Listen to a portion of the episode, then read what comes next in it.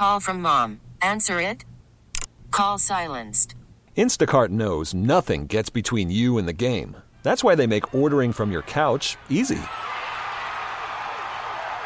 Stock up today and get all your groceries for the week delivered in as fast as 30 minutes without missing a minute of the game. You have 47 new voicemails. Download the app to get free delivery on your first three orders while supplies last. Minimum $10 per order. Additional terms apply. We get it. Attention spans just aren't what they used to be heads in social media and eyes on Netflix. But what do people do with their ears? Well, for one, they're listening to audio. Americans spend 4.4 hours with audio every day. Oh, and you want the proof? Well, you just sat through this ad that's now approaching 30 seconds. What could you say to a potential customer in 30 seconds? Let Odyssey put together a media plan tailor made for your unique marketing needs. Advertise with Odyssey. Visit ads.odyssey.com. The Parkins and Spiegel Show. Spend some time with our friends Danny Parkins and Matt Spiegel. Yes. Afternoons on the score. Now we would like to give a warm welcome to our governor, J.B. Pritzker. Let's make some noise. Sit up.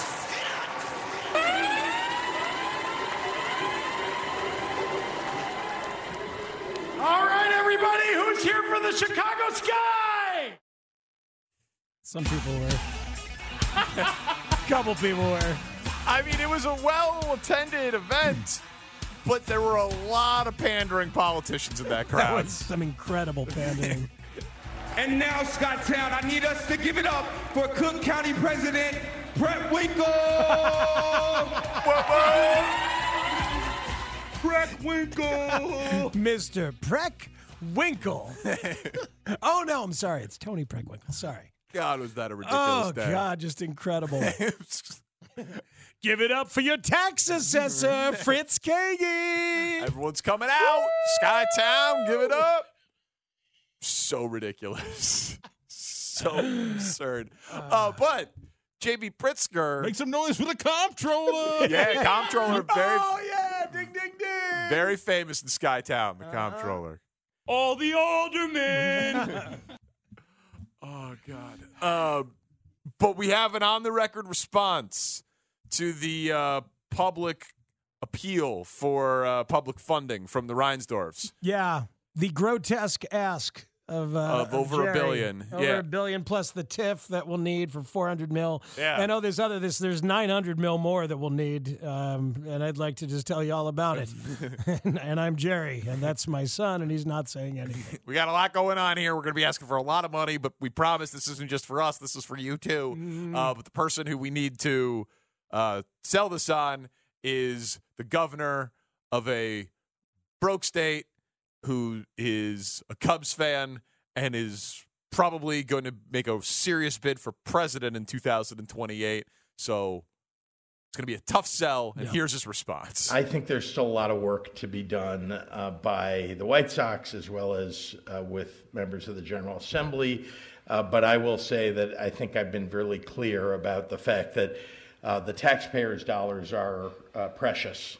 And the idea of taking taxpayer dollars and subsidizing the building of a stadium, uh, as opposed to, for example, subsidizing the building of a birthing center, just to give the example, um, does not seem like the you know uh, the stadium ought to have higher priority. Um, ha- having said that, I think you know we're many of us sports fans. We all want to see the teams succeed, but these are private businesses, and we've seen other teams be able to support their own stadiums privately. That's that would be ideal here, and I think that's something that I would encourage. I think the city of Chicago is engaged uh, as well with them, but I wouldn't put any number forward. I, I just don't. I mean, I, I start out really reluctant, um, and unless a case is made that the long term that the investment yields a long term return for the taxpayers that we can justify in some way, I haven't seen that yet. Um, and to be clear, nobody has presented directly to me. My staff has, has seen a presentation. So I, just want you to know that I, I start out a bit reluctant. Having said that, you know, I'm a fan of all of our teams and I want them to succeed. Although I'm a Cubs fan first and foremost. Sorry for all the White Sox fans. What was Yes. your staff's uh, takeaway from that presentation? And like, was that like last week? You said that there was a presentation on the content. Yeah, um, I, you know, the information that we've gotten so far is still very limited. We, you know, the how the taxpayer is going to benefit from this still hasn't been put forward to us. Um, it's just what the need is, and of course, I think the pictures that we've all seen, the drawings anyway in the newspaper, all look terrific. Um, but, but again, that's not enough uh, to make it uh, a priority, in my view, for, for Springfield. I'll do some digging on this because as we've been talking about it for several weeks, got some folks who know a lot about how the process goes down down there. And there are some definite benefits that will be presented by some of the lawmakers down there to JB.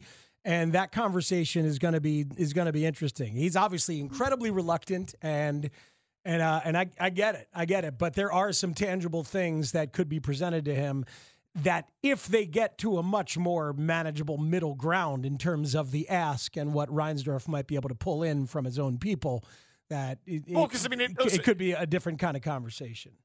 because a stadium can be a revenue generator. It just has to generate a lot of revenue, and so if you put up two billion dollars in public money, Uh-huh. it's tough for it to generate that kind of revenue in terms of a benefit to the taxpayer. Well, sure, certainly, but they're Like- they're talking about an area of land right now which has absolutely no tax benefit because there's nothing there. but it's going to be developed with something there.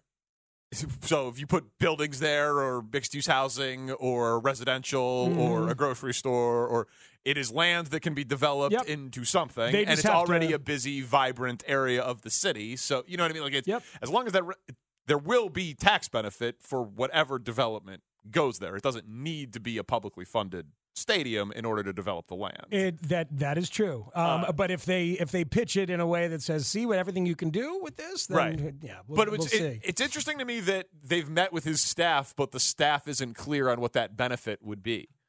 And I wonder what they were pitching him. You know, what you you go down to Springfield, you get an audience with the governor's staff, But not you, him. You know, with, but not him.